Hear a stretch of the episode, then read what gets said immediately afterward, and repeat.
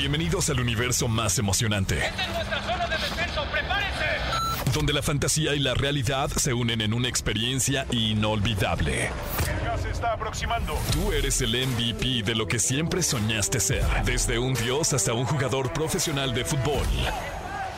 Aquí comienza Exa Gaming con Dogstream y Pollo Cervantes. Let's play. Muy, pero muy buena tarde tengan todos ustedes, amigas y amigos de XFM 104.9. Bienvenidos a Exa Gaming, el programa más importante en la industria de los videojuegos en compañía de mi queridísimo amigo, mi hermanazo, el Dogstream y su amigo el Pollo Cervantes. Aquí estamos a la orden, un capítulo más, un programa más. El día de hoy, mi Doc, programa 37 sábado 11 de junio. ¿Cómo está, Vidoc? Muy bien, amigo. Justo, justo, justo te iba a decir 37 programas. Ya casi llegamos al cuarentón. Ya casi llegamos al, al cuarto piso. Y, y bueno, pa- en- entrando en tema, este, hay que platicar de la revelación del trailer de Modern Warfare 2 que ya salió el día de ayer y hay como sentimientos encontradones, ¿eh? Híjole, yo no pude haberme emocionado más. La verdad es que estoy... He, he visto muchos tweets últimamente. Hubo un tweet del rey de Warzone en México, que es mi rey TV, que dijo algo que, que me espantó, pero que yo tengo diciéndolo mucho tiempo, que de hecho me quisieron funar en redes sociales, en, en TikTok en específico, y es que yo dije que Warzone, después de Vanguard, iba a valer, y que el juego que llegara, o sea, si era, si era Battlefield, iba a ganar, ¿te acuerdas que lo dije también aquí en el radio? Desgraciadamente Battlefield fue el fracaso más grande de, EA eh, Entertainment, pero es que hoy Warzone está en un, en un lugar muy malo, Call of Duty está en un lugar abandonado. Y, ese trailer que acaba de salir, y más del... del el- ayer salió el, el- el juego, o sea, porque salió en la semana, salió primero el 8, salió el... El 8 salió el trailer eh, como del videojuego. Y el jueves pasado tuvimos eh, la salida del gameplay. O sea, ya vimos una pequeña escena del gameplay de la historia. Totalmente. Yo creo que está en muy buen lugar, viene a muy buen lugar. Hay algo que me van a querer funar de nuevo y no me importa, pero es que ya está garantizado que sale para Play 4 y sale para Xbox One también, incluyendo Warzone 2. Eso significa que no vienen grandes evoluciones en gráficos, a menos que vayan a separar un motor gráfico para Play 4, o sea, para generación vieja, y un motor gráfico para generación nueva. No sé qué vaya a pasar. Pues es que mira, se han dicho tantos rumores que ya ves que habían dicho que, eh, eh, que no iban a entrar las consolas de nueva generación y todo este rollo. Pues bueno, a ver, a ver qué pasa también, a ver qué pasa con el famoso FOV, ¿no? Eh, este, que, que- las consolas pues ya lo pedimos a gritos como para igualarnos un poco con las PCs. Esperemos que, que pueda este, haber ese avance. Y bueno, ya, ya veremos qué, qué va sucediendo con esta entrega de Modern Warfare 2, que va a estar muy, muy interesante. Y bueno, vamos a, a- platicar de muchas noticias más. Tenemos invitadazo de lujo, tenemos la Escuela de Creadores y la Clínica del Doc. Así es, el día de hoy tenemos un programa, un programa realmente bueno, así es que esperen, esperen las cosas que vienen más grandes. Vamos a hablar más más a fondo de Warzone 2. Estás escuchando el podcast de Exa Gaming. Mi Doc, van varias veces que mucha gente, fíjate, que conozco, te dicen doctor. Sí, me dice el doctor Stream. Y, y justo se lo decía a, a Jesse, a nuestro querido Jesse, le decía, es que Doc Stream sí salió de Doctor Stream. Pero suena medio raro, ¿no? O sea, creo Sí, que no suena- pega el tema Doctor Stream. Más formalón, ¿no? Sí, me siento Doctor Mario, ya te había dicho. Y yo, y cuando me dijeron, no, Doctor Stream, yo dije, "Ah, cabrón", lo primero que me vino a la cabeza fue Doctor Strange. Ajá, sí, claro. sí, no, Oye, no está tan chido. pues Dímelo. mira, tenemos este por ahí eh, varias noticias que platicar. Eh, The Last of Us, eh, primera parte, la- es- es- fue la gran sorpresa del Summer Game Fest 2022. Eh, luego de que se publicara este Festival de Verano 2022, se publicó en el PlayStation Blog con más detalles la primera parte de The Last of Us. Entonces está padre, está impresionante la mejora que tuvieron los efectos, la exploración, el combate, para toda la gente que le gusta esta entrega y que obviamente son fanáticos, pues ya sabes que luego hay juegos que se vuelven un poquito como de culto, yo creo que este es uno Sí. de esos, pues va a estar interesante, ¿no? ¿Sabes que salieron, también se filtraron unas imágenes? Bueno, no sé si las filtraron, realmente creo que las pusieron en el blog. Salieron las imágenes comparativas de lo que era el primer The Last of Us, o sea, la primera versión. Luego hicieron un eh, remasterizado de esa versión. Y esta nueva versión es un remake. Eso quiere decir que completamente eh, hicieron que los gráficos fueran nuevos, que los movimientos fueran nuevos. Y sí parece de nueva generación, o sea, se ven algunas explosiones, se ve algún eh, atardecer. Creo que entra mucho el tema del ray tracing que ya tenemos en las nuevas generaciones de consolas, que era parte de lo que yo me quejaba de Warzone 2, que si vienen a generaciones pasadas vamos a los que ya los que ya tengan la nueva generación no van a tener estas grandes sombras, estos grandes brillos, estos grandes reflejos que ya nos da la nueva tecnología, Pollito. Pues estaremos esperando pues este tipo de situaciones seguramente van a estar sucediendo con varias entregas eh, clásicas de, las consolas, ¿no? Que van a estar en, este, en esta fase de remake para mejoras eh, de consolas de nueva generación. En este caso, The Last of Us, eh, la primera parte, va a llegar al PlayStation 5 el 2 de septiembre. ¿Vale? Y bueno, la versión de PC va a debutar un poco más adelante, pero va a estar muy, muy interesante esta entrega y pues bueno, el avance de gráficos que tiene. Por otro lado, mi doc, Hot Wheels, esta famosísima marca de, de, coches, de juguete, llega a uno de los videojuegos eh, más importantes de carreras, que es el Forza Horizon 5, a, eh, el videojuego donde mi doc fue campeón. Ay, ay, fuimos campeones de otro videojuego que no fue Warzone y eso fue muy padre. Y la verdad es que creo, creo que todas estas, vienen varias entregas, o más bien, eh, el, estudio de desarrollo de, de, Forza dijo que venían dos entregas, pero no nos dijo de qué. O sea, sabemos que vienen dos paquetes de actualización para el juego que creo que ya se necesitan porque el juego salió por allá de octubre, noviembre del año pasado. Entonces ya tenemos seis mesecitos un poquito más del juego y no hemos tenido ninguna como evolución del, del mismo. Y yo creo que sí viene algo muy padre con el tema de, de, Hot Wheels para el juego. Pues que imagínate, está interesante ver qué modelos de, de coches se van a transformar en, estos modelos tan peculiares que luego tiene Hot Wheels. Va a estar muy interesante este, este add-on, este expansible que va a tener el juego, que ya más adelante veremos, ¿no? De qué se trata estos nuevos modelos de coches a la Hot Wheels en el Forza Horizon 5. Y sí, qué, qué bonito. Y es que esto, todos estos bundles de estéticos siempre son muy buenos y aparte siempre vienen acompañados de algún evento. Entonces creo que vas a poder jugar algo, algo padre eh, junto con Hot Wheels que siempre son como eventos super padres porque lo ha tenido muchas de las entregas de Forza. Entonces vienen cosas buenas seguramente.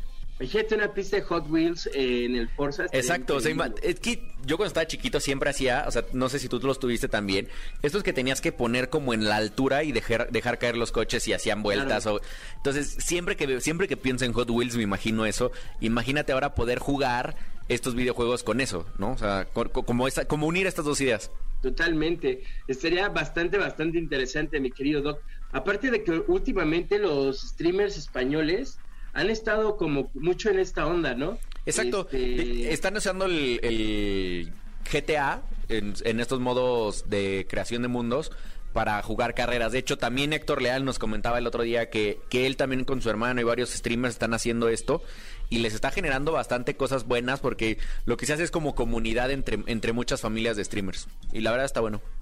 Está muy chido, está muy padre. Pues ahí está, amigas, amigos, las noticias de este fin de semana en cuanto al mundo gaming. Estás escuchando el podcast de Exa Gaming. En compañía, amigo, de un invitado muy especial, un, un invitadazo de honor, que además sabemos que le gusta mucho la radio, que es un cuate que crea contenido muy, muy bueno y además es todo un figurón. O sea, y desde hace mucho, o sea, porque justo lo platicamos antes, tiene 12 años creando contenido. Sí, ahorita que digamos quién es, van a entender por qué decimos que, que es parte de los pioneros de YouTube.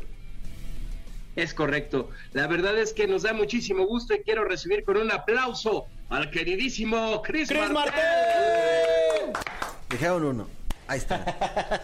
no, muchísimas gracias. ¿Cómo están? Muy buenos días, tardes, noches. Depende en qué país nos estén escuchando, ¿no? o en el podcast. O en el podcast también, claro que sí. Así ¿Eh? es que, pues sí, soy Chris Martel. Y pues muchas gracias por la invitación. No, hombre, a ti gracias por estar aquí, amigo. Oye, ¿qué se siente haber pasado tanto tiempo y, bien, y ver a tanto tanta gente pasar enfrente de ti, tantas historias. Quisiste ser eh, locutor de radio y hoy estás aquí con nosotros, amigo. Pues sí, fíjate, estoy cumpliendo un sueño por el que empezó, digo, desde la carrera, lo que nomás nos llamó la atención en ese tiempo y lo que mejor hacíamos, creo, de manera casera, pues era el radio. Ya después se vinieron los videos, pero pues sí, o sea, de alguna manera creo que fuimos y seguimos siendo el conejillo de indias de muchos creadores de contenido. No, no lo digo como que, ah, gracias a nosotros salieron más creadores, sino que gracias a nuestra experiencia muchos creadores han tenido cuidado, precauciones, información previa, que sí, que no. Lo podemos decir perfecto. Gracias, gracias a, las, a los cagaderos. Sí, la verdad. Los demás vieron. Sí, realmente sí. Tuvimos una época de deslumbre. O sea, veníamos de la escuela, cada quien trabajaba de lo que hacía, o yo en ese tiempo estaba, estamos hablando del 2010, eh, yo trabajaba en una empresa de embutidos y lácteos. Ok, olía bien rico seguramente. Pues ya estaban preparados. Ah, bueno. ya, ya eran en el supermercado, ¿no? Entonces digo, pues sí estaba bien y lo que tú quieras, pero yo siempre trabajé por necesidad literal, no así de con esto me pago la universidad, con esto ayudo a mi familia, con esto me visto, me como y todo, ¿no? Entonces, pues llegar con eh, la intención de empezar a la universidad, yo me iba, a veces este, me escapaba a la televisión a buscar un papel de extra, así de... Tú eres el güey que está comiendo un café, un, un sándwich ahí de fondo en la escena, ¿no? Entonces de repente me quedaban 200, 300 pesos, este, bueno, no voy a decir quién, ¿no? O sea, de qué marca era la televisora, pero sí eran este proyectitos bien chiquitos y a mí me gustaba estar o atrás de la cámara o no de jalacables porque ni siquiera me daban chance. Pero sí de estar viendo y viendo y viendo. Pero siempre estuvo como esta curiosidad, ¿no? O sea, de, de dedicarte a la comunicación. Sí, no, de alguna forma. Sí, siempre, o sea, te digo, incluso iba a programas de televisión que a ver si concursaba, pero realmente no me importaba como el ganar, sino lo que quería era ver cómo se hacía. Claro. Me fascinaba así llegar a un estudio, a un foro, a un lugar y ver la magia que está detrás del equipo, cuántas personas y tú lo ves y dices, bueno, pues está corriendo el tiempo, están platicando, ya se van y pues es el programa, ¿no? O mucha gente que igual puede decir la televisión basura o no basura, pues hay un chorro de chamba atrás. Sí. O sea, al final es un tema, es un producto que, que, se vende, pero se tiene que producir profesionalmente. Sí. No sé, por ejemplo, aquí en el radio tenemos son cuatro personas, cinco personas que vemos enfrente, pero más los que están editando, más los que están grabando el podcast, más los que están haciendo, o sea, son eh, estamos en un edificio de tres pisos que solo se dedica a hacer radio, por ejemplo, ¿no? Aquí está muy chingón. Entonces, cuando llegamos a esa parte en la que trabajo para pagarme los estudios y me estoy dedicando a gastarme el tiempo en escaparme e irme a lugares de comunicación, pues obviamente me interesa el, el, mood, ¿no? Pero nunca nos imaginamos que años después pues vendría algo llamado YouTube. Ya andaba por ahí, pero nada más como que la gente subía conciertos o... la caída de Edgar. Eh, la caída de Edgar ya fue como despuesito, fíjate. Yo me acuerdo de un YouTube todavía en el que decían, oye, es que ando buscando el, en ese tiempo, ¿no? Era el BCD o el, el disco pirata de lo que fuera el concierto de tal, el concierto de tal, y se empezaba a, a, pasar la voz en la universidad de, ¿por qué no lo buscas en YouTube? Pues como que en YouTube, es que es una plataforma de video y ahí este música y el concierto de Oasis on Blog y claro. cosas que no encontrabas pues normalmente en una tienda de discos, ¿no? Mucho menos si era de importación en esos tiempos, porque la gente se va a quedar así como de qué habla Chris, ¿no? O sea, era muy difícil encontrar música, eh, pues digo... Pues que en esa época era Winamp, con eso, con eso escuchabas tu música. Ilegal. Ajá, y lo tenías que bajar en Ares. Ares, LimeWire. LimeWire. Y, y era como, o sea, no tenía, o sea, tu única opción que tenías era irte a la tienda de discos a lo que te ofrecieran ahí. A lo que te ofrecían. Y realmente, yo no, no es porque quisiera caer en la piratería, sino que realmente, pues no lo tenían, ¿no? Y si lo tenían, también la neta es que costaba carísimo, ¿no? Sí.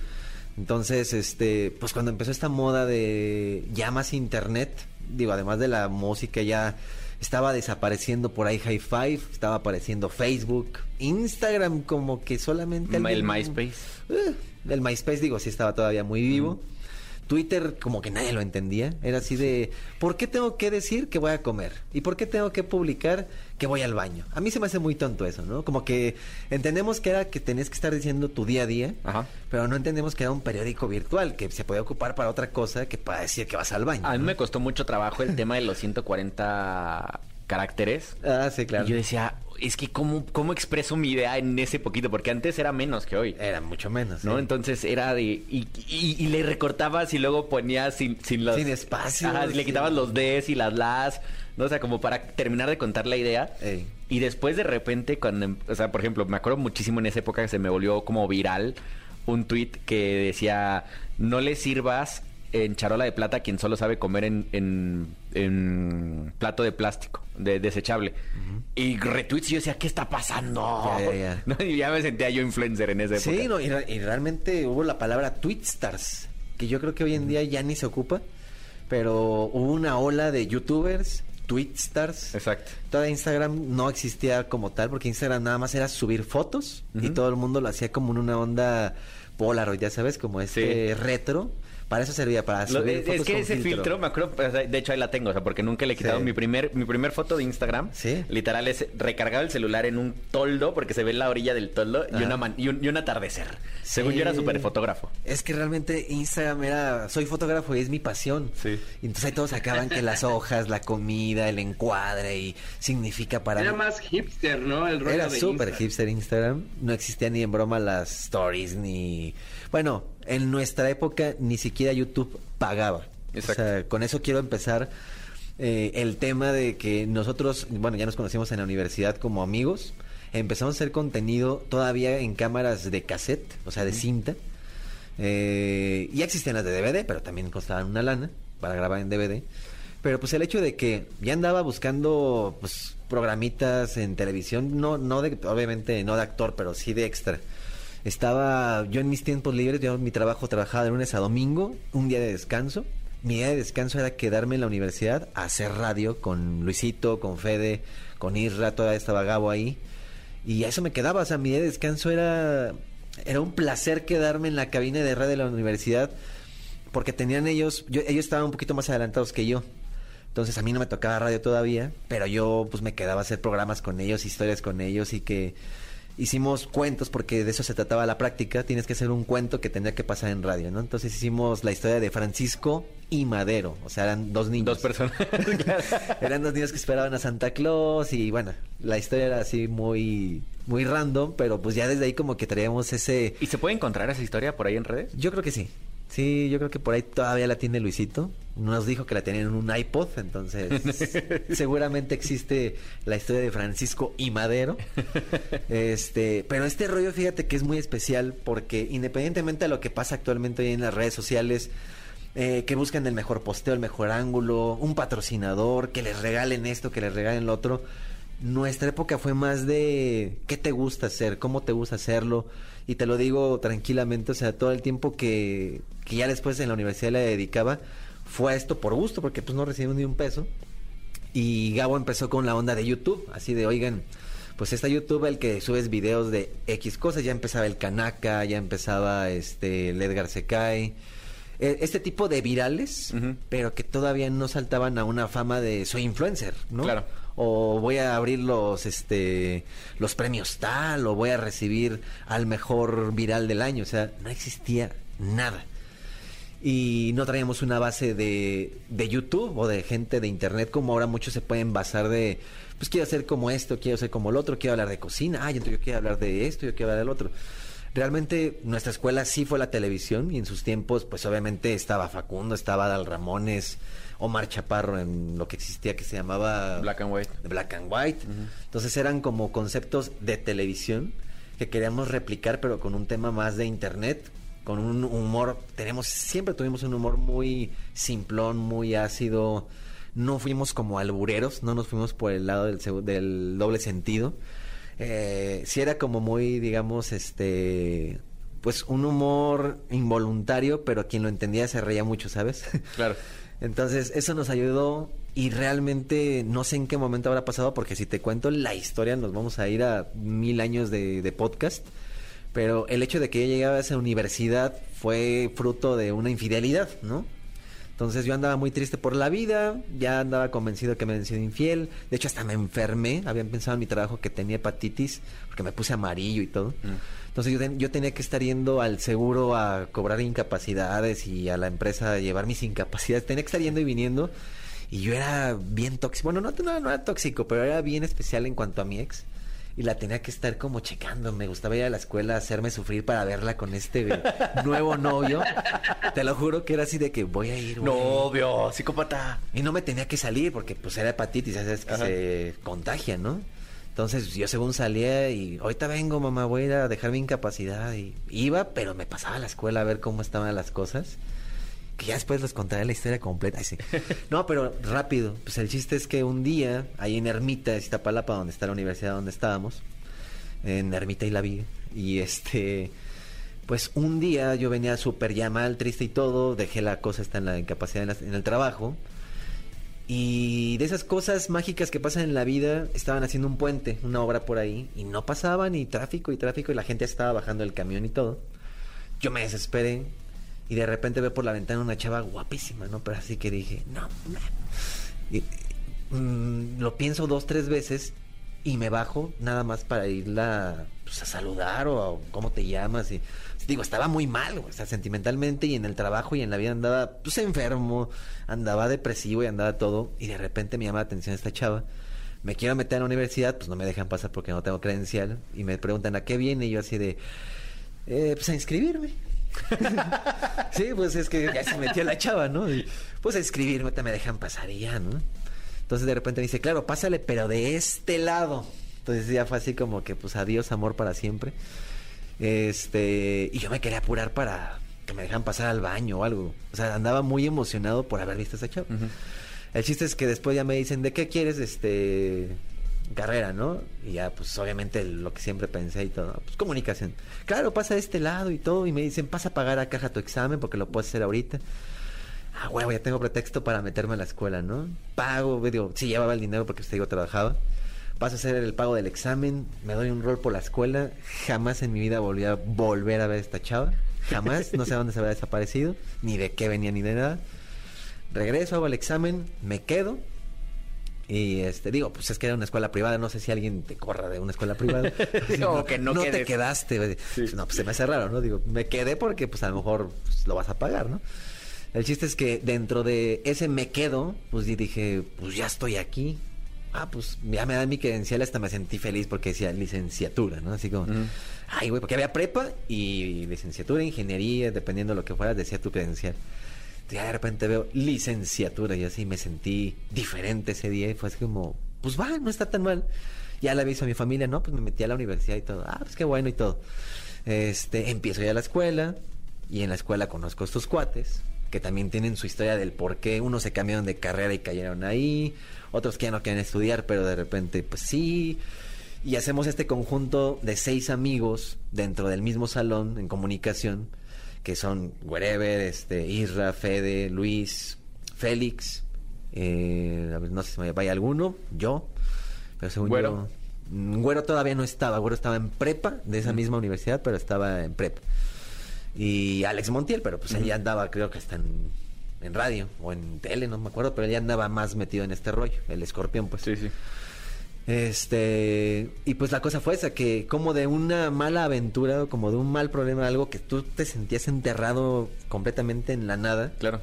pues de repente ya estabas con seis cuates, cinco cuates que estaban compartiendo tus gustos, tus ideas. Me empecé a sentir mejor, obviamente, pues ahí ya te das cuenta que pues hay más personas y mujeres y hombres, lo que tú quieras en la vida. Eh, empezamos a dedicarnos a hacer videos de muy mala calidad, pero de mucha diversión. En esos tiempos, pues no habían los celulares de ahora, ¿no? Entonces no grabábamos con celular, grabábamos con cámara de, te digo, de, de cinta. De cinta. Y empezamos a organizarnos de ver, vamos a vernos los sábados y vamos a hacer una historia de terror, ¿no? Yo pongo la casa, yo pongo las chelas y ese día hacemos el guion y tú párate ahí y a ver cómo hacemos que desaparezcas. Y empezábamos a producir por nuestra cuenta porque eh, los semestres dentro de la universidad, pues primero es tronco común y hasta el final ves una embarradita de comunicación, ¿no? Entonces nosotros ya en la desesperación era de que queremos grabar, queremos grabar, queremos grabar. Y empezábamos a hacer programas de radio fake, programas de tele fake, eh, comedia a nuestro mal gusto o lo que quisieran. Y de ahí empieza como este bajo entrenamiento a lo que un día iba a ser YouTube.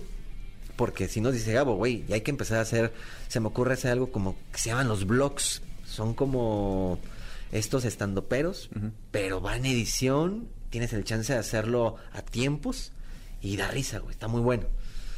Ya estaban unos youtubers en ese tiempo, yo me acuerdo que estaba Morfo, eh, o Morfológico, que era como alguien que se había animado a decir, no me da pena y no es que me sienta famoso, pero subo lo que me gusta. Estaba Sandy Coven, estaba Tato, estaba Sorlac, que tenía como más bien Sorlac este rollo de programa y de opinión. Y YouTube siempre fue tiradísimo, pero tiradísimo de que estos cuates se sienten famosos, ¿no? O sea, son gente que salió de la nada, son unos donadies que se siente que tienen realmente un programa de televisión, que tienen un programa de radio, que tienen... eh, O que alguien te ve, aunque nadie te vea. Claro. Entonces, pues mucho de eso, la neta, hoy en día, y te lo puedo decir, es la mejor práctica si pues, tu rollo es buscar ya algo así más profesional, ya sea radio, televisión o YouTube. Lo ideal es empezar. ¿no? Claro. O sea, justo lo decimos aquí siempre, Pollo eh, y yo, lo decimos siempre es, ¿quieres dedicarte a esto? Atrévete en Exacto. tu celular, si ya tienes una cámara que estaba escondida ahí, que era de tu papá. O sea, puedes empezar hoy con cintas y te encuentras una cámara de Sí. cinta, ¿no? O sea, de hecho, al contrario, a lo mejor le vas a dar este, este look vintage y, y vas a pegar por eso, güey, ¿no? O sea, Puede ser. El tema es que encuentres tu comunicación, encuentres tu, tu, tu voz y le empieces a decir, ¿cuánto tiempo pasó de ahí hasta que ustedes se volvieron fenómeno y ya andaban de gira? Pues empezamos como amigos 2007. Pasó 8, 9 hasta el 2010. Eh, Wherever ya se empieza a meter a una casa productora, que es a donde conoce al- a Voldemort. que no podemos decir su nombre. No, pues conoce a alguien que ya tenía una casa productora, ¿no? Que tiene varias marcas encima y Gabo trabajaba como editor de corte, o sea, ya sabes, el primer corte de, de edición para limpiar basura, audio y todo eso, y ya se lo mandaban ahí al pro. Entonces nos dice Gabo, oigan, no, pues resulta que nuestros, bueno, el video este del blog empezó con poquitas visitas y ahorita ya tiene más y más y más, pero aquí me ubica un compa y que yo podría hacer y no sé qué. Me presentan con el dueño de la casa productora y le dice, ¿sabes qué? Pues yo te pongo fierros, yo te pongo producciones, yo te echo la mano y yo soy tu manager. Ah, pues súper bien, pero pues no nada más soy yo, ¿no? Somos esto y mis amigos. Y estamos planeando hacer series y hacer cosas, pero pues sí nos falta esto. No, pues no te apures, o sea, a partir casi casi de mañana ya no eres mi editor del piso 2, del piso 3, del nada. Ya se van a ir un depa a vivir juntos y se van a dedicar a crear contenido y yo me dedico a venderlos. Ah, pues súper guau, ¿no? Sí, claro. Estamos hablando ahí del 2010. Entonces de repente llegamos a la escuela y, güeyes, no mamen qué. Pues no saben qué. Pues, este cuate me acaba de ofrecer depa, carro y este. Digo, el güey tenía una visión impresionante, ¿no? ¿Quién Claro. te dice de la noche a la mañana? Y en esa época que no, que no tenías idea si, si se iba a monetizar o no. Nada, sí. O sea, YouTube no te pagaba. Pero algo vio esta persona, te digo, con bastante visión, porque tonto no es. Y dijo, aquí viene un negocio grande o aquí viene algo que va a funcionar a la larga. No sé, no, no me imagino que lo haya pensado a largo plazo, pero sí a mediano plazo, que le va a convenir. Claro. Entonces de repente era mamá, familia, todos nos vamos a ir a vivir a un departamento. Obviamente fueron las mejores épocas del crew, porque si ya solos, o cada quien con su chamba y todo, sacábamos algo, de repente vivir juntos, levántate a escribir, levántate a editar, levántate a grabar, que nosotros si éramos de esa generación youtubera de yo escribo, yo grabo, yo edito, yo actúo. Este, yo produzco, incluso hasta era de vamos al mercadito y las pistolas más de seis pesos eran las del policía de la serie. Claro. Y eso le gustaba a la gente, ¿sabes? Como el casco de que era con estampita de policía, pero en un personaje real así, pues lo que ahora se puede ver convencionalmente, ¿no? Pero ya saltar como de la opinión o sentirte famoso a divertirte con lo que estás haciendo, sin pensar lo que digan los demás, empezó a tener una buena aceptación y la gente decía, se daba cuenta, ¿no? O sea, de que, güeyes, está muy cagado. Y cuando nos empezamos a dar cuenta que a la gente no le importaba la producción, pero sí el contenido, pues eso fue lo bonito de, de seguir, obviamente también de nosotros de mejorar. Y dentro de esa mejora, pues también el manager se da cuenta que los números empezaron a subir a 600 mil visitas. Claro. Un millón de visitas. Y en esa época, o sea, es- o sea, estás hablando que a, a números de hoy, yo creo que sí le pondría un cero al lado, güey. Sí, claro. ¿no? O sea, a la cantidad de impactos que podrías tener hoy. O sea, sí están hablando de, de videos que hoy solo lo ves en... Es más, es que mexicanos, creo que Juanpa, alguno que otro de, de sus, de sus videos, Luisito sí le está pegando. Claro. Sí, ahorita hablamos de youtubers, o sea, con buenos números y con buena aceptación y con buenos todos, ya son muy pocos. Exacto. porque creadores de contenido ya hay millones. Antes éramos 10. Ujú. 10 personas que se animaban a decir, yo voy a empezarme a grabar y yo voy a empezar a hacer esto sin la ayuda de la tele, sin la ayuda de la radio, sin la ayuda de un currículum, sin una carrera terminada, sin, ¿me explico? O sea, Claro. pues, ya lo voy a empezar a hacer. Pero, y, y es que llegaron a ser un fenómeno, o sea, porque consumieran o no consumieran su contenido, todos sabíamos quién era el crew y quién era Wherever y quién eran Sí. ustedes, ¿no? O sea, Oye, justo- además, algo, algo importante, que son, so- fueron también de los pioneros de las web series, este, en generar este, series como Adultecentes, Pelusa Caligari, este, los retos que luego se ponían. La verdad es que la, la creación que, que hicieron, eh, pues obviamente nos pusieron el ejemplo a varios, mi Cris. La verdad, eh, yo, yo hablo eh, bajo una perspectiva de un espectador que los veía, que los seguía, este, y lo que me encantaba de- del contenido que generaban ustedes es que justo lo que hacían es que se atrevían a plasmar en un video una situación de una persona normal. Entonces te veías tan reflejada en esa situación que después decías, güey, me da mucha risa porque es algo que a mí me pasa en la fiesta de mis amigos, cabrón. Y Porque yo no me atrevo a grabarme y a decir un monólogo de, de este rollo que me, que me pasa a mí, ¿no? Entonces, yo creo que ustedes empezaron a destaparles mucho esos contenidos, ¿no? Y que al final yo creo que, y no creo, estoy seguro de que son un referente importante para la industria del Internet y de, de, de YouTube y de los videos y de la creación de contenido, ¿no? Pues digo, antes que nada, muchas gracias. Sí, y realmente como ese referente, yo creo que realmente la diferencia de antes a ahora es que nos animamos. ¿no? Claro. Ahorita ya mucha gente se anima, pero porque ya vio que hay al final del arco iris, ¿no? Ya saben que hay 100%. una marca de por medio o un pasaron, mu- pasaron muchos años, esto se monetizó, se volvió un negocio. Así es. También igualmente se prostituyó porque también encontramos producto basura que lo único que hace es intentar vender algo Claro. sin un objetivo. Eh, desgraciadamente el tiempo de radio es bien, bien... Ya me eh, di cuenta. Bien, bien corto y, y no, nos va- no nos alcanzaríamos a, co- a contar la historia completa. Me encantaría invitarte para otro programa. No, claro, cuando Eh, pero ¿en qué momento empezó el gaming en tu vida? El gaming, bueno, pues ahí nos damos un saltote. Sí, yo sé, perdóname. Sí, perdóname, sí. pero, pero eh, el programa nos escucha muchos gamers y gente que está queriendo hacer contenido de gaming. Ok. Entonces, sí me gustaría saber, o sea, entender, porque está Fede transmitiendo, está Güero transmitiendo, Sí. está Gabo transmitiendo, es. estás tú transmitiendo, Luis transmite, o sea, ¿en qué momento todos se volvieron gamers? Eh, es una parte, bueno, entre Fede y Güero, ¿no? Ellos ya estaban muy metidos en el gaming desde mucho antes. Yo creo que desde antes que existiera este, hasta el contenido como gaming, ellos eran gente que se ponía a jugar sin una cámara enfrente y lo disfrutaban. Digo, no es porque nosotros no, sino que de alguna manera hay quien sabe y tiene más conocimiento de videojuegos que a lo mejor la integración y la evolución de ser parte de, ¿no? Claro. Entonces, eh, yo más bien digo, hablando más por mí, todo empezó cuando empezó a morir la parte del crew. Es decir, cuando nos damos cuenta de la estafa y que todo el mundo saltó del barco y empezó a hacer contenido independiente, eh, yo estaba haciendo un blog con Fede y Fede se daba cuenta que me gustaba mucho jugar en ese tiempo este GTA, que digo GTA 5 podría decirlo antes del Antiguo Testamento y sigue siendo el 5. Sí. Este, aunque no lo crean, hace muchos años, pues ahí estaba el GTA V, este, estaba el Call of Duty Black Ops 2, y era lo que yo le daba así 3, 4 de la mañana, ¿no? Y Fede ya le daba desde antes. Entonces un día me dice, oye, güey, ¿no te gustaría hacer streamings de videojuego? Porque yo te veo que estás ahí horas. De todas maneras, el tiempo ya le estás de- Ajá, dedicando. y no le estás sacando un provecho. Y la verdad es que yo siento que eres un güey que habla un chingo. Siento que eres un güey que a veces hasta jugando, cuando te veo, pues este, echas un relajo ahí medio extraño en GTA y podría pegar, ¿no? Yo te lo digo como consejo, porque pues ahorita andamos mal todos, güey. Este, ya los blogs como que también ya estaban muriendo. Empezaba esta ola de contenidos producidos incluso hasta por televisoras de manera fake. En el broma, en el metro, que todo se veía chafísima, Sí. pero pegaba muy bien. Empezaban los tags, de, el tag de mi reloj, el tag de la gorra, la historia de cómo me compré estos lentes. Hubo un YouTube en el que todo era escuchable y todo era interesante, ¿no? Entonces ya nadie veía los vlogs, ya no les gustó, bueno, no es que no les gustaba nuestra serie, sino que ya no estábamos juntos. Y le digo, pues sí, güey, pero ¿cómo voy a empezar? Me dice, ahí tengo una computadora, porque él ya estaba patrocinado en ese tiempo. Me dice, pues ahí tengo una computadora que la neta, pues ya pasó un año y no me han pedido. Pues te la regalo.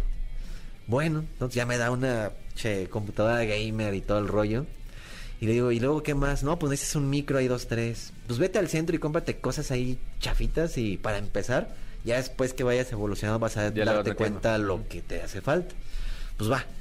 Entonces ahí empiezo a comprar que el micrófono, que los monitores, este, todavía de esta entrada, ¿cómo se llamaba? La, VGA. VGA.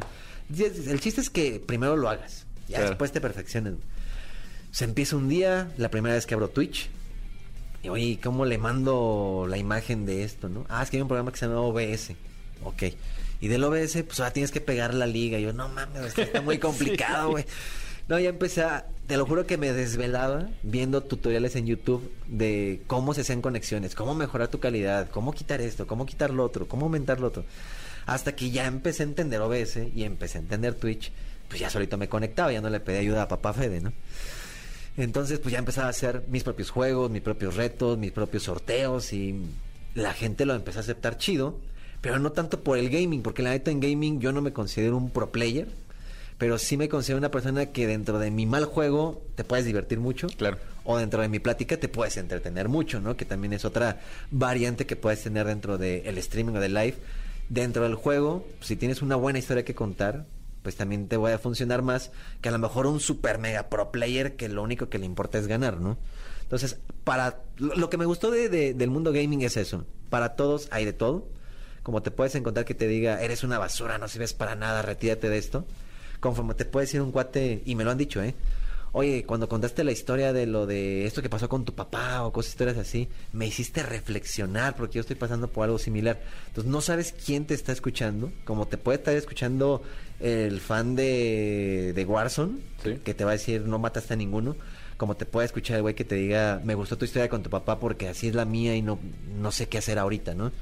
Entonces ya también empecé con este rollo de no solamente dedicarnos a los videojuegos, sino también darle un espacio a Twitch o a, Live de pláticas, ¿no? De llama, llámame al número tal y platicamos de algo. Y fíjate que mucha gente se ha atrevido a platicar cosas privadas o cosas delicadas, incluso hasta familiares, pero a veces que me estoy echando el juego durante la plática y a veces que no. Y, y pues esto, o sea, realmente quien me ayudó al principio todo esto fue Fede, después fue Güero, porque fue Güero también gente que tiene muchos números dentro de un live. Pues vente a jugar con nosotros un FIFA. Y de repente y sigue la otra etapa, ¿no? Que es la etapa con Al Capone, porque era muy amigo de Güero, con Alfalta, este, con el Viner, con Tum Tum, que pues ellos ya estaban sí posicionados Sí, la vieja escuela. la vieja escuela, pero en el mundo gaming. Ellos sí eran, güey, hoy vamos a jugar con los gamers, ¿no? Entonces, pues procura jugar bien, me decía, Sí, menos no, ma- no manques. No me, no me preguntes todo ahorita, o, o silénciate y pregúntame cosas, porque pues estos güeyes son de ritmo, o estos güeyes no se andan con jaladas, ¿no? Ah, ok. Pues curiosamente, fíjate que pasó lo contrario, o sea, sin querer y dentro de las pláticas con los pro players, este, pues terminamos platicando de otras cosas y terminamos divirtiéndonos de otra manera y te das cuenta que hay de todo. O sea, como puedes encontrarte un pro player que también es buena onda y como está el güey que me ha tocado de que se ha salido, ¿no? Estamos en la partida y todo, sabes que ya me voy. Es que no vale la pena esto, güey, se van. ¿Sabes qué pasa mucho? Y, y- y creo que se lo aplaudo mucho a Tum Tum, a Viner, a Al Capone, todos ellos que son la, la- la vieja escuela de, de los gamers, supieron meter el contenido en un tema de pro player. Claro. ¿No? O sea, porque por ejemplo tenemos un Viner que está firmado por la Asociación de Snipers de México como el mejor sniper de México, pero él no se la pasa queriendo que todo su contenido sea pro play. Sí, ¿no? Sino que se, ya, ya le metió el- el- la, el- parte de entretenimiento a su streaming. Así es. ¿no? O sea, y eso es algo que siempre le decimos acá a la gente. Creo que con Pollo lo hemos platicado muchas veces, con Luisito lo platicamos. Güero fue nuestro nuestro padrino aquí, Po- ¿te Ah, acuerdas, sí. Pollo? De hecho, Pollo, y Dani Sí, fueron, claro. fueron nuestros padrinos aquí en el programa. Fue- fueron que vino con, con Dani, ¿no? Ajá, con Dani. Cat. Eh, ah, bueno, también ella es, este... La esposa de Fede también ya estuvo aquí. También es Entonces, ajá, entonces Dale, cre- la- creo que hoy, y yo lo, de- yo lo decía, cuando, me, cuando decidí dedicarme a esto del stream, todos me veían como, güey, ya estás viejo, Ah, güey, claro. eh, ¿qué estás haciendo ahí? Eso no tiene futuro. Y yo le decía, güey, este es el futuro. Y creo que hoy, más que, más que nunca, eh, tenemos a futbolistas jugando, tenemos a ustedes que fueron una generación de, de creación de contenido súper grande, jugando. O sea, creo que hoy tenemos programa de radio Sí, eh, claro. en Exa eh, de videojuegos. Y realmente, te vuelvo a decir, Chris, nos encantaría tenerte en, en otro, en otro episodio de, de nuestro podcast. Claro que sí. Porque el tiempo, desgraciadamente, es bien corto en radio. Eh, si, si no... eh, O quitamos las canciones y me las sigo yo. Exactamente. ¿Qué quieren, gente? A ver, márquenos a la cabina. No, adelante, por favor. Pero, No, no, no. pero mi queridísimo Chris, siempre le decimos a todos nuestros invitados que nos dejen tres, tres consejos de vida para creación de contenido, para dedicarte a este mundo. Eh, a toda la gente que nos está escuchando, hay muchos chavitos, muchas chavitas que, Claro. que quieren, que, que nos ven o que te ven a ti como, como un estandarte de este negocio. ¿Qué consejos les darías? Bueno, número uno y de lo que estábamos platicando, o sea, de la vieja escuela y la nueva escuela, pues hay una delgada línea en cuanto a me quiero dedicar a eso y busco los medios, que era lo que te decía yo en mis tiempos libres, me iba a eso. Y hay chavitos hoy en día que dicen, solamente con mi celular voy a empezar streamer y voy a abandonar la escuela, ¿no? Entonces, eh, tiempo, tiempo, tiempo. Si hay una delgada línea en decir, puedo ser bueno, puedo ser profesional, puedo abandonar la escuela, no estoy como diciendo que eso es imposible, pero también en basado en qué, ¿no? O sea, a tu número de seguidores, a- al fandom que has creado, porque si me dices, me ven dos personas, nadie me conoce, no he hecho nada, no tengo inversión en equipo, no tengo inversión en tiempo, todavía vivo con mis papás, dependo de mis papás, pues creo que todavía no estás tan listo para decir, voy a abandonar la escuela, ¿no? O sea, Claro. tiempo, tiempo, tiempo. Yo creo que una vez que ya tú mismo identificas el, ¿sabes qué? Voy bien en la escuela, estoy cumpliendo con mis cosas, el dinero que tengo, pues no me lo gasto a lo mejor en mil, mil, este, no sé, este, fiestas y demás, sino que se lo estás dedicando realmente a este proyecto y te estás dedicando al hecho de decir, va para el equipo, va para mis consolas, va para mi PC, esto. Cuando ya te empieces a enamorar de lo que quieres hacer, yo creo que ahora sí ya puedes ir pensando en si estudiar medicina o no, pero realmente pues ya debes de tener un, un tiempo de prueba, ¿no? Yo creo que con uno- un año, un año y medio que tú digas, le estuve poniendo corazón y nadie me ve, pues es momento de seguir estudiando, ¿no? Pero si en algún momento te pega la suerte y de repente eres el que te ven 10 millones de personas y todo eso, pues ¿qué te voy a andar reclamando? Decir, estudia otra cosa, dedícate a otra cosa, estudia bien. La misma vida te lo va a dar. Entonces yo creo que el primer consejo ahí sería, primero forja algo que aparentemente sea seguro y después abandona el mundo entero. Mientras, no des por hecho que como miles te va a tocar a ti, porque así es la regla de la vida, ¿no? Y algo que hemos dicho muchas veces aquí es, no abandonen la escuela. O sea, No, todos no, no. ustedes, la escuela fue su base para hacer todo esto. De- de- definitivamente, si no hubiera sido por la escuela, simple y sencillamente hoy yo no sé a qué me estaría dedicando. Pero sí, o sea, la, la- la escuela es base no solamente de- del estudio, de ser mejor y todo eso, sino que también de conocer gente, de conocer medios, de oportunidades, de errores que te puedan llevar a un punto mejor. Y definitivamente la escuela sí es una parte importante que si algo falla, puede ser hasta tu plan B, no tu plan A, ¿no? Pues a Claro. lo mejor tu plan A es ser gamer, pues que tu plan B sea ser dentista, güey. Y si esto falla, pues no te vas a morir de hambre allá afuera. Y que no, no seas una persona después frustrada de decir, es que la vida no me entendió, es que la culpa lo tienen los nuevos youtubers. Y hay mucha gente que lo dice, ¿eh? es que ahora está de moda enseñar si no vendes, y es que si no haces esto no te va bien. Y ese es el frustrado ahora, el... Yo, yo 100%. quería ser parte de estos youtubers y de estos este, influencers y gamers y yo hago lo mismo que ellos y a mí no me ven. Bueno, pues no te enojes con Recording la in vida. progress. Tú dale tiempo al tiempo y solito va a llegar y si no llega, pues acuérdate que valió la pena haber estudiado algo. El siguiente consejo, pues yo creo que sí sería también esa otra parte que decíamos, el mucho o poco dinero que llegues a tener, sí vale la pena invertirlo eh, en buen equipo, porque podrás ser muy divertido, caer muy bien y tener ya seguidores.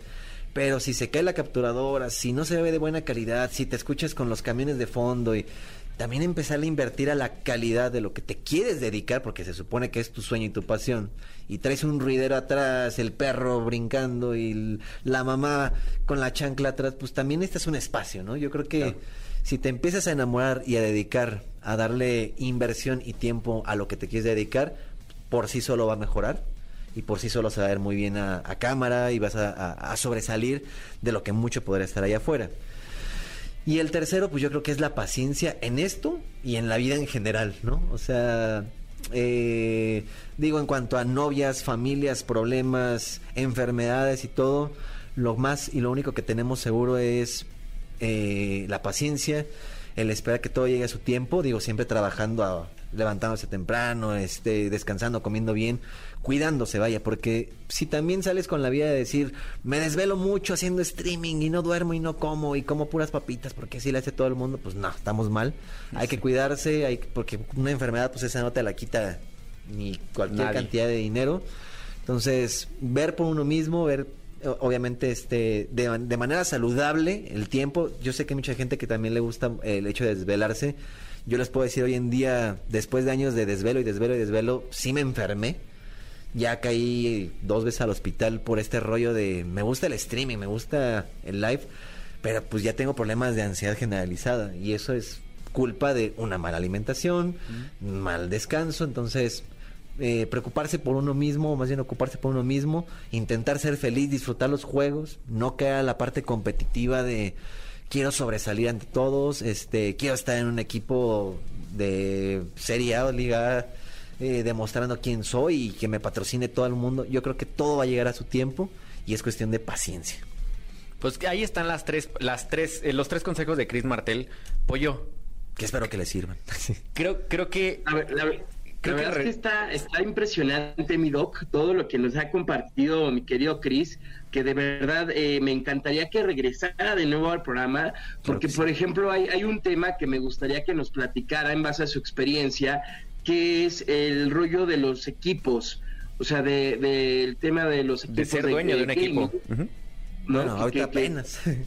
apenas se dio con eh, King. que- que justo esa es otra de las cosas padres, ¿no? Que, que además este puede haber experiencias buenas, pero también puede haber experiencias malas, Claro. ¿no? Puede puede que te deje algo, puede que no. Entonces la verdad es que es un tema muy muy interesante eh, que nos gustaría ahí aprovechar con el, el querido Chris, eh, invitarlo de nuevo más adelante para platicar sobre esto, este rollo de los equipos de, de gaming en México, porque también ese es un tema, ¿no, mi Chris? Es un tema difícil, digo, porque mucha gente ha de decir, ah, pues no sé, compras un, un equipo, eh, los pones a jugar, ganan o pierdan y sigue la vida, ¿no? Y realmente hay cosas detrás de, hay una gaming house que hay que pagar, hay este jugadores que hay que también pagar y además de pagar, pues consentirlos porque no los puedes tener pues encerrados ahí de dame victoria y punto, ¿no? Entonces también es una inversión de tiempo, de comodidades, de cosas que pues bueno, lo, lo podríamos hablar como tú dices después. Hay- muchas anécdotas en cuanto a ese tema, pero es difícil tener hoy en día, o sea, un equipo de gaming porque tú sientes que estás apostando todo, te sientes como el papá que da todo por su hijo y el hijo no está dando nada, ¿no? Sí, su única responsabilidad, no es la única responsabilidad y saca cinco en el examen, sí, pero también, pues no es fácil ya en una copa, ya en una liga, pues también exigirle a alguien, ¿no? O sea, Claro. siéntate en el, en el lugar y realmente, pues ni siquiera tú lo mismo lo entiendes. Entonces, hay dos partes, que nos entiendan y que los entendamos. Ha habido un choque ahí también de, pues yo te entiendo, pero a mí quién me entiende, ¿no? En fin, eh, aquí te- quien tendría que también estar de invitado, si es que volvemos a, a tener la oportunidad, estaría bueno que invitáramos en esta misma plática a Pacal, Pacal Enón, que es hermano de Luisito Rey, porque Pacal, digamos que es eh, el que le prende el foco y es el que tiene la idea de decir, compremos, hagamos un equipo. Entonces, Ahí está ya el siguiente anécdota podcast, mi real. queridísimo Ah, pues pollo. Que se arme, Y nos que se arme armamos la, buena, la mesa ¿eh? de debate, ¿no? Estaría buena. Sí, ten- él tiene la historia completa de cómo inicia, por qué inicia, porque yo digo, yo tengo lo que me contó Pacal, pero realmente ya la vivencia completa con Pacal y conmigo, pues este, pues sacamos una muy buena plática. El equipo es de Rainbow Six, eh, del famoso Rainbow. Y este, tampoco es un juego fácil, ¿no? Así No, que, bueno. que te diga, ay, güey, pues, ni que fuera Free Fire, güey, digo, no por tirarle a los Free Fireros, pero pues Rainbow es otro show, ¿no? Sí. Es muy... Ot- otros muy requerimientos. complicado. ¿Otro requerimiento? Sí, sí, sí, esos son otros requerimientos hasta mentales para jugar Rainbow. Sí, O sea, yo sí, nunca sí. fui bueno en Rainbow, por ejemplo. No, y es que mucha gente, digo, lo ve el jueguito y todo pasa en una casita y hay quien tiene cada quien su función y tiene que estudiar qué operador tiene para saber a qué operador saca. Eh, digo, no es porque sea malo Free Fire o Warzone o eso, sino que ahí es otro rollo. Es completamente otro mundo de, de videojuego. Ahí está cuando le decimos a Pollo que Warzone es fácil y no nos cree. Depende en qué temporada y con qué arma andas jugando. No, pero sí, como en todo hay una dificultad y hay que estar al día, ¿no? Porque hay veces que tu arma súper imparable hoy es una joya Y mañana, no arma no sirve, pero ni para espantar. Por eso entonces- sigan al Dogstream para las armas rotas de cada semana. Sí, no, es- está bueno saber de clases. La verdad es que Warzone, algo que me gusta más que el tipo de juego, es eso. O sea, como el, ahorita está esta arma, ahorita Sí. está esta arma. Y casualmente me ha pasado en la vida real, de repente ya ves la tele y dices, ah, esa es una XM4. Sí, sí pasa, sí pasa. más de armas que antes. Pues mi queridísimo Esa era pollo. meta hace, hace unos meses. Esa era Y meta. sí, mi queridísimo Chris, muchísimas gracias por haber estado con nosotros el día de hoy. muchas gracias. Pollo, te late si vamos a un corte para oír a nuestros no. patrocinadores. Me encanta la idea, no sin antes, mi doc, pedirle a Chris que nos diga dónde lo seguimos, Claro. este, dónde, a qué hora streamea, a qué días streamea, y este, obviamente, pues para estar ahí al pendiente, siguiendo los pasos, y, y que quede la invitación abierta, de verdad, para el buen Pacal y para Chris, para tener esta mesa de debate de, de- de los equipos gaming, que se me hace algo ba- bastante interesante. Así es, el otro tema. Pues en las redes me encuentran todas las redes como Chris con doble S, Martel con doble L, Chris Martel. Solamente Twitch, y eso porque me lo ganaron, es el Chris Martel. De ahí en fuera, pues TikTok, YouTube, todo es Chris Martel, para que no haya ese cómo te encontramos. Este, solamente Twitch varía con el Chris Martel. ¿Y a qué hora transmites? Pues intentamos siempre a las 7, nada más que en cuestión de que si entras y conecta, que la red, que espérame, que el audio y así. Normalmente bien, bien, bien nos encuentran a las 8 de la noche y nos encuentran streameando con Pacal, con Iron Bless, que también este está dentro de la parte de, de Kingdom, que llega después, que también es también eh, la historia de cómo llega Iron a, a la vida de, de nosotros, digo de nosotros porque ya estábamos con Luis y demás, pero Iron Bless es quien me ayuda a terminar y hacer posible el eclipse de Rápido y Furioso. Pero no lo conocí por los carros, lo conocí por Warzone. Ya. Entonces los videojuegos dejan cosas positivas. También sepan lo que en Sí. proyectos personales, amistades, familiares y demás, no todo es videojuego. También encontré una muy buena amistad y aparte alguien que le sabe a motores, después me enteré, y fue quien me ayudó a terminar este el proyecto este del coche. Y pues ahí estamos, está igual Iron Bless, lo encuentran en redes sociales, Pacal Enon. Pero pues ya hicimos como este conjunto que nos gusta juntarnos, no solamente para jugar, sino que también luego le echamos la plática. Y sí nos ha pasado que, güey, ya son Ya las ni 7 jugaste, de la claro. mañana, güey, ya vámonos a dormir. Y aplicamos la de la última y nos vamos. Y eso pasó una vez en la que no podíamos ganar en Warzone, era de no sale win. Y no sale win y no nos vamos de ahí, de aquí hasta, Hasta que nos que salga win. ganemos. Bueno, pues salió una, pero te lo juro que yo terminé mal, o sea, terminé así temblando, eran siete y media de la mañana. Me sentía con sed, parecía que me había ido a una fiesta crudo. Y, y fue muy desesperante no encontrar la win, porque aparte era con Iron, que sí se la rifa, era de que win. Jugábamos 2-3, win. 4-5, win, ¿no? Entonces no era tan difícil. Cuando pasó ese día del no sale la win, todos andábamos ya hasta malhumorados, ya Sí, sabes. tilteados. Sí, ya nos sí, sí. andábamos hasta ofendiendo en la vida real. Este, pero sabemos que es una ofensa, digo, de broma, pero que ya te cala, Sí, ¿no? sí, sí. Ya empieza ese modo gaming, este... El, el tóxico. Sí, muy tóxico por parte de los tres. Pero eso es lo que también le gusta ver a la gente, ¿no? Cuando ya empieza el lado serio y cuando empezamos en el lado tranquilo. Pero pues ahí véanos, ahí véanos para que no les cuente tanto cómo es el rollo, sino de, de cómo se vive. Pero sí, Warzone ahorita no lo queremos tocar tanto desde que cambió a, Caldera. a Caldera. Pero de alguna manera, pues este, le seguimos dando ahí algunos juegos, otros más divertidos, como el Overcook, que se nos hace muy entretenido para pasar el rato, ¿no? Lo- le decimos la cocinita, los animalitos estos que andan ahí Sí. haciendo. Este, ¿qué otras cosas? Pues de repente hemos querido variarle con Tarkov y cosas así, pero pues terminamos cayendo a la diversión de, de Warzone y ahí nos nos pegamos mucho los apes los unos a los otros. Entonces, es divertido, ya no tanto por pro play, es divertido. Fórmula 1 y demás, FIFA casi no, fíjate, con Güero de repente me invita. La cosa es que siempre hay con quién jugar, de qué jugar y de Y, cómo jugar. y divertirse en el canal del Cris. Así es que sintonícelo a partir de las 8 de la, ma- de la noche para que 8 ya, de la noche. Para que ya tengas buen audio y buen, buen, buen video. Esperemos que sí, ya nos caigan por ahí más de 50 mil personas viéndonos. No, lo que sea es bienvenido. La verdad es que también hacemos sorteos, regalos, este, tenemos los jueves que son los de jugar Warzone con alguien de los que nos esté en el chat. Y si nos da la win, le damos premio. Y dentro de esos premios, pues ya empezamos a implementar las consolas de videojuegos. Así de, si nos das la win tú, nos vas a, carri- nos vas a dar carry, ¿no?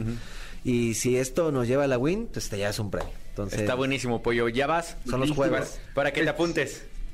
Pues ya, ya, ya está buenísimo. Me apunto, mi Cris, ahí para echar, echar este, el guarzoncillo. No, y te agradecemos mucho que, que hayas venido por acá a la cabina. Es tu casa, mi hermano, por favor. Eh, ojalá nos veamos eh, en una siguiente visita para ya, pues, ahora, sí que saludarnos personalmente, ya no desde casa. Claro que sí. Y pues nada, muchas gracias por estar por acá, mi Cris. Al contrario, mil, mil gracias por la invitación, por el espacio, por el tiempo y por toda la gente un saludo y esperando que estén, que estén muy bien.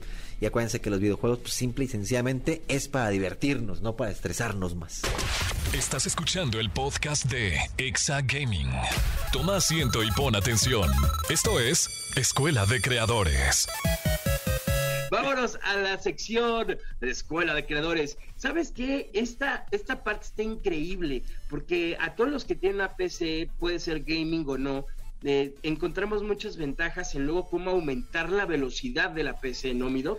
¿Sabes que el, mismo uso de las PCs, el, el no conocimiento de algunas cosas hacen que tus computadora, o más bien que no, que no tus, que tu computadora se vaya haciendo lenta? Y se va haciendo lenta porque tú le estás diciendo que haga cosas que a lo mejor ni te das cuenta que está pasando. Uno de los servicios que ofrezco en mi canal justo es esto del seteo de computadoras o, el hacer tu computadora que, que tenga la velocidad que debería de tener según los componentes que tengas. Algo que me encuentro siempre, y creo que es, uno de los puntos que tenemos para de tips para mejorar la velocidad de tu PC, siempre es programas corriendo atrás eh, que no te das cuenta. No sé, siempre le pregunto a la gente, oye, ¿por qué tienes este programa? Ah, ni siquiera sabía que lo tenía. Y, va- y ves el, el administrador de tareas y está quitándote un 10% del, del procesador.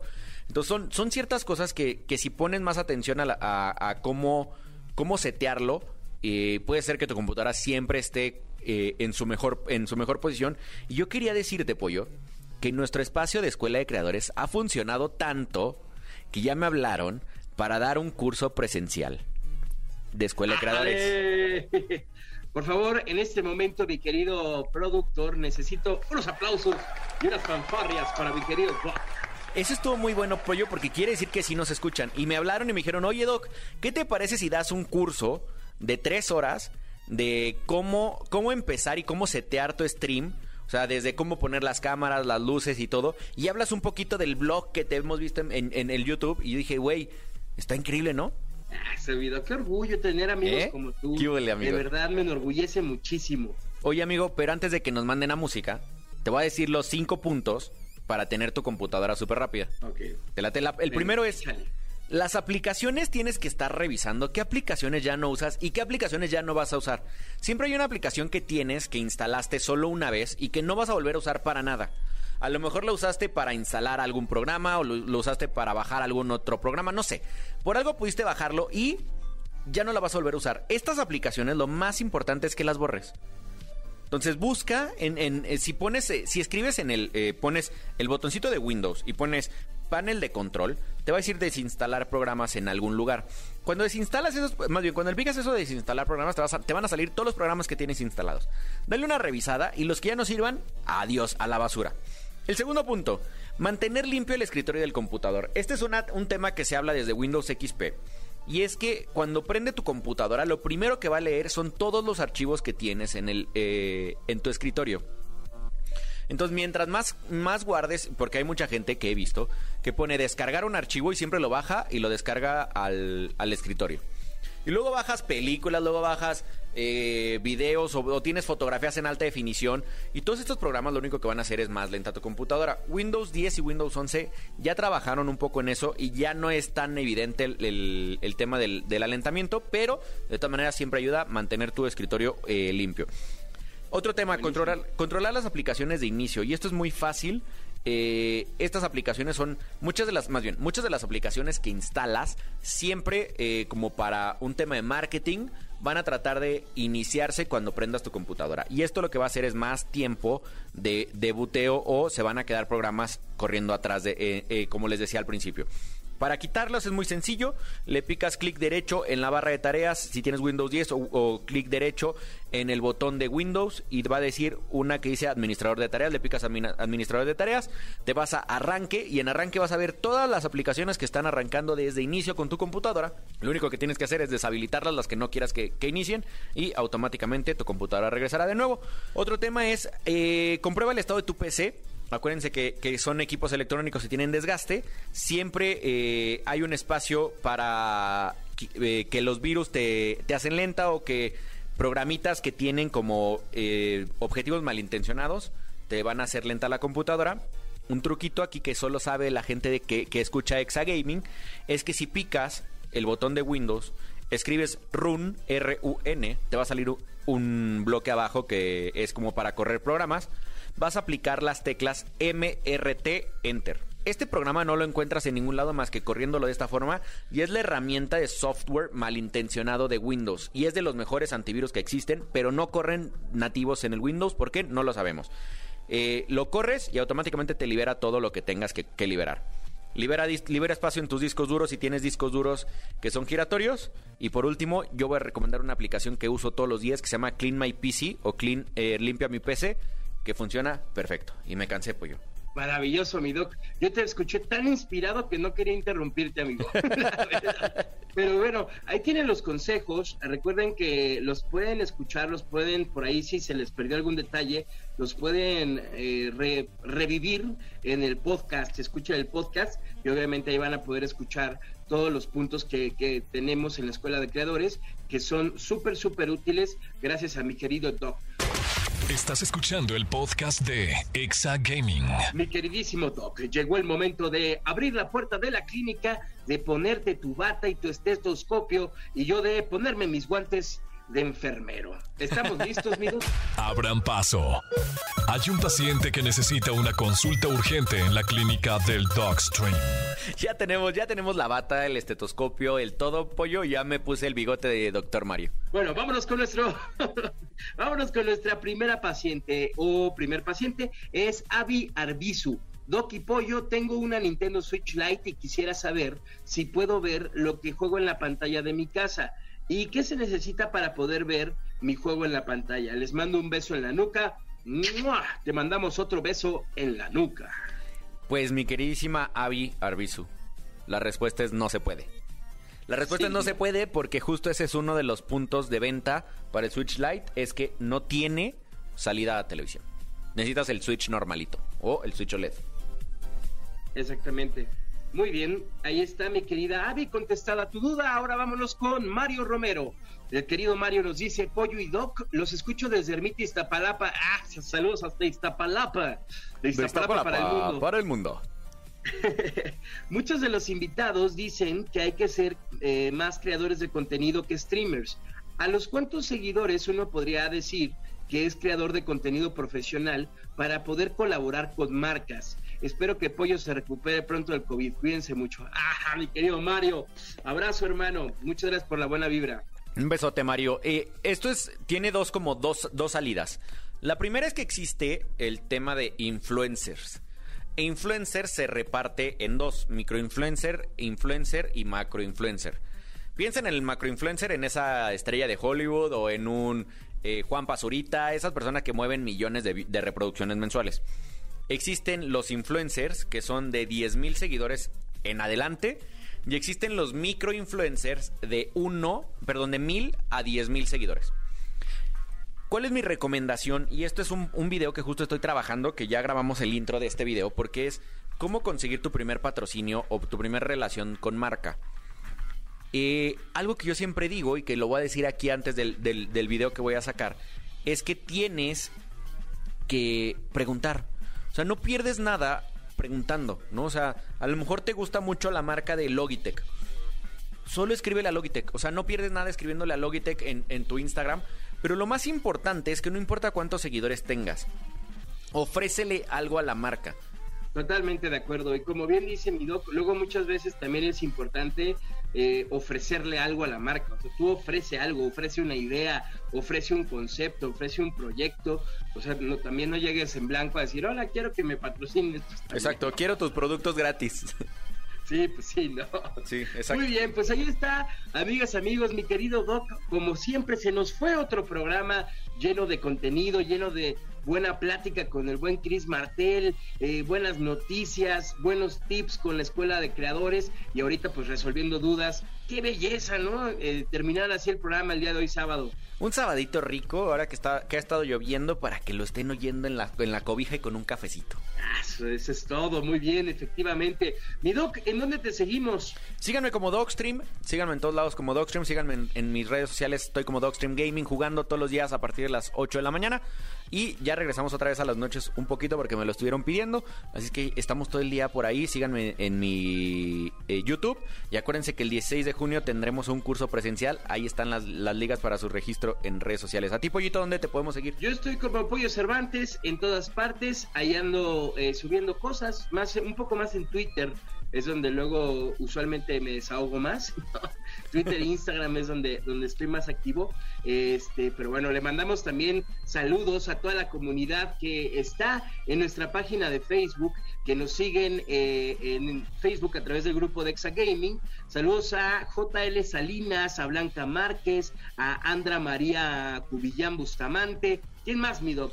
Aquí está también Lechu Pérez, Roberto Campos González y Liz RJ. Muchísimas gracias. Acuérdense de usar el hashtag Exagaming y de, de seguirnos en nuestro grupo de fans en Facebook como Exagaming, porque de ahí sacamos los saludos de cada semana.